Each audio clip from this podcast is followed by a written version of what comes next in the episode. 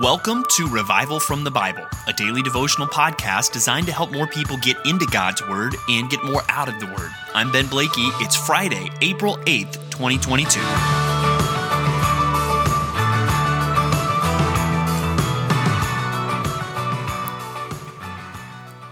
Imagine being 85 years old. Imagine what you will be like at 85 years old. Now, some of you may be thinking, am I even going to make it that long? And if you look at the average life expectancy, uh, you're going to realize, no, a lot of us aren't even going to make it that old. And what would your body be like at that point in time? How active you are you going to be physically? And most importantly, what is your faith going to be like when you are 85?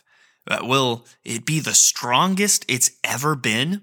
Well, today I want us to meet an 85 year old that is an incredible example of faith, and that is Caleb. And as we look at the story of Caleb, I distinctly remember this just being one of the things that stood out to me most last year reading through the Bible. And I remember looking at the example of 85 year old Caleb and thinking to myself, man, I want to be like Caleb when I grow up, right? When I'm 85 years old, I want to be like him. So let's open up our Bibles to uh, Joshua chapter 14. We'll be looking at chapters 14 through 16 today, but mainly looking at his example in chapter 14. Now, some context. Remember, back in Numbers, 12 guys go to spy out the land for 40 days and 40 nights. Uh, when they come back, two of them, Joshua and Caleb, give a good report. Hey, let's go do this. God is with us. We can get this done. But the other 10 say, no, the, the cities are too fortified. The people are too big. And who wins that debate? Well, the 10 bad, unfaithful spies and the nation rebels. And that is what causes them to then wander for 40 years in the wilderness. So all the males that are numbered at the beginning of the book of Numbers will die except for Joshua and Caleb. Well, now we have come in to uh, the, the, the, promised land. They, have uh, completed the main parts of the conquest, and now they're dividing up the land amongst the 12 tribes. And as they get to Judah, well, Caleb, he is a part of the tribe of Judah, and he comes and he says, You know what the Lord said to Moses, the man of God, in Kadesh Barnea concerning you and me. I was 40 years old when Moses, the servant of the Lord, sent me from Kadesh Barnea to spy out the land. And I brought him word again as it was in my heart. But my brothers who went up with me made the heart of the people melt. Yet I wholly followed the Lord my God. And Moses swore on that day, saying, Surely the land on which your foot has trodden shall be an inheritance for you and your children forever, because you have wholly followed the Lord my God. And now behold, the Lord has kept me alive, just as he said, these 45 years since the time that the Lord spoke this word to Moses, while Israel walked in the wilderness. And now behold, I am this day 85 years old.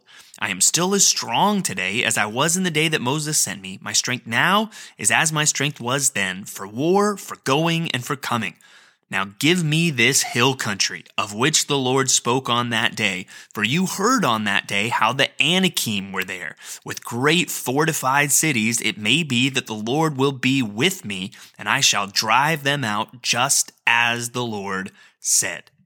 So you see, at age 85, he's saying, Hey, give me my inheritance. Give me what God promised me. But there's so much about this that I want to make sure that you catch uh, because it's actually pretty amazing, right? When he says, Give me this hill country, and he talks about the Anakim being there. Well, who were the Anakim? Well, actually, if you go back to those chapters, uh, Numbers 13 and 14, where the 10 spies say, No, we can't do this. One of the reasons that they give is, Hey, we've seen the land and the descendant descendants of Anak are there. That that's the Anakim, and why apparently these were big, scary dudes, potentially even uh, giants. Think of you know Goliath, right?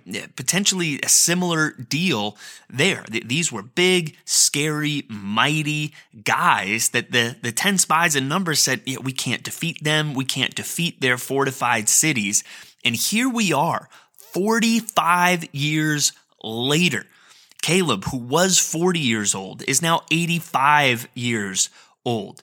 And now he's saying, man, remember those big scary guys that those 10 guys said we couldn't get? Hey, give me the hill country where they live. I'm going to go clear them out, right? Now maybe you can see why I say I want to be like Caleb when I'm 85 years old because he's looking at what the biggest challenge is, what scared off everybody else 45 years ago. And now he's saying, okay, finally, I'm going to go do what those guys said we couldn't do. And I'm going to do it because God said we could do it, right? That you see his faith at 85, he's still looking for a challenge. He's still running towards what other people were running away from. Man, don't you want to be like Caleb when you're 85 years old? To have that kind of faith that's still running into the fight, running into the challenges that other people are afraid of? Uh, that, that is I think something that we should all aspire to. And again, notice how he gets there. I mean, ultimately, he gets there through faith in the promises of God. Notice the last phrase there in verse 12 it may be that the Lord will be with me, and I shall drive them out just as the Lord said. And that's where, you know, we say, well, how do we get to be like Caleb eventually? I think it comes down to, well, what are we doing right now? Are we following God right now? And on top of that, are we, you know, building our faith in the promises of God? And even just as we think about that, I mean, think about just the, Caleb's body at this point. You know, he says his strength was the same, but you know, being 85 is, is no picnic. Um, but also think about just the wear and tear on his soul over those 45 years. I mean, maybe you think about the last few years of your life and even just it does seem like our world has just been exceptionally crazy these last few years. And there's a way that wears on your soul. Well, he had seen now for the last 40 years, right? He wandered through the wilderness and watched all of his contemporaries, except for one, die, right? All the guys that he grew up with, they all died wandering around in the wilderness, except for Joshua. So he has seen all of that. Imagine the wear and tear that puts on your soul. And at the end of all that, he's not like, well, we made it to the promised land. I can die now. No, he's saying, hey, go give me those mountains and I'm going to go drive out the giants, right? He's not worn out in his soul. His faith is stronger than ever. Why? Well, it seems that instead of brooding in anger or bitterness or frustration for 45 years, he has been building his faith in the promises of God. And so that's what we all need to be doing right here, right now, today, if we want to be someday like uh, Caleb when we're 85 years old. And even maybe you're 85 years old right now or older than that. Still, this is the kind of faith that we should all aspire to. And I find it interesting next in chapter 15, we see Caleb seeking to uh, really pass on that faith. You know, he talks about this city. Hey, you want to marry my daughter? Show me that you've got this kind of faith, that you're going to go out and conquer. And this guy named Othniel uh, captures it and gets uh, this daughter as his wife. And you see even the boldness of the daughter urging her new husband to ask her father for a field, right? I mean, this was a family of faith not just faith in what they had, but that they were passing on to future generations. So, especially if you are 85 years old, how are you passing on this kind of faith towards future generations? And then what we see here in chapters 15 and 16, and what we'll see in some of the continuing chapters, is now they're dividing the land. They're dividing the land between the 12 tribes. And we see that for Judah and Ephraim and Manasseh today in our reading. And we'll see more tribes to come. But now that the main part of the conquest has been completed, so now they're dividing up this conquered land. But we see there's still land that's yet to be conquered and people yet to be driven out. And you see Caleb leading the charge setting an example for all of us. Now, let's move to the New Testament today, and uh, we'll look at Matthew 20, 1 through 19, Mark 10, 32 through 34, and Luke 18, 31 through 34. Now, Matthew 20 gives us something unique in those three passages the laborers in the vineyard, uh, the story where this master goes at, three different times to find these laborers, you know, at the beginning of the day, the middle of the day, and even at close to the end of the day. And at the at the end of the day, when it comes time to pay them, he gives them all the same. And the, the first uh, group is like, what? That's not fair.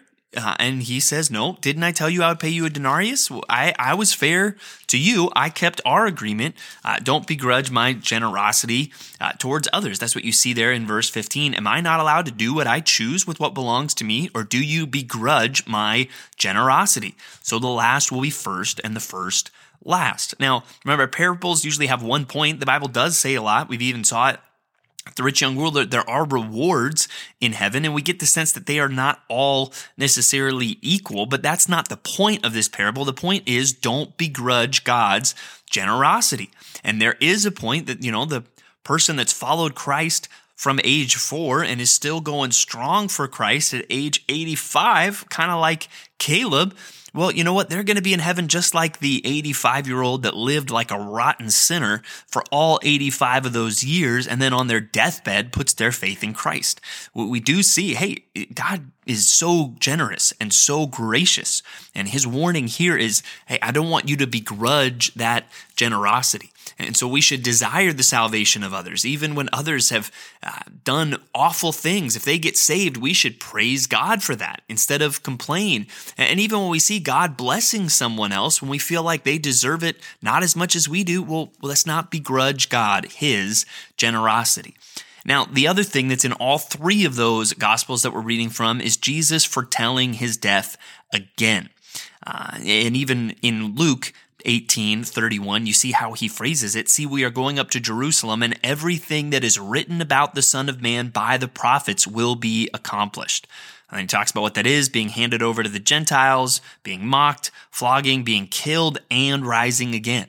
And just notice, I love how it says that in Luke, you know, so that everything written about the Son of Man by the prophets. He's pointing to the Old Testament. He is pointing to the words of the prophets and how he is going to fulfill them. However, we still see at this time the disciples do not understand. But I hope we understand and see there even how Jesus is pointing towards the fulfillment of prophecy. God is doing exactly what he said he would do. God keeps his promises. And it's that confidence that God keeps his promises that should enable us to have faith and even enable us to grow in our faith so that as we grow older, our faith grows stronger. And hopefully we all look a little more like Caleb and mostly more like Jesus Christ when we grow up. Thanks for digging into God's Word with me today on Revival from the Bible. For more resources, check out revivalfromthebible.com.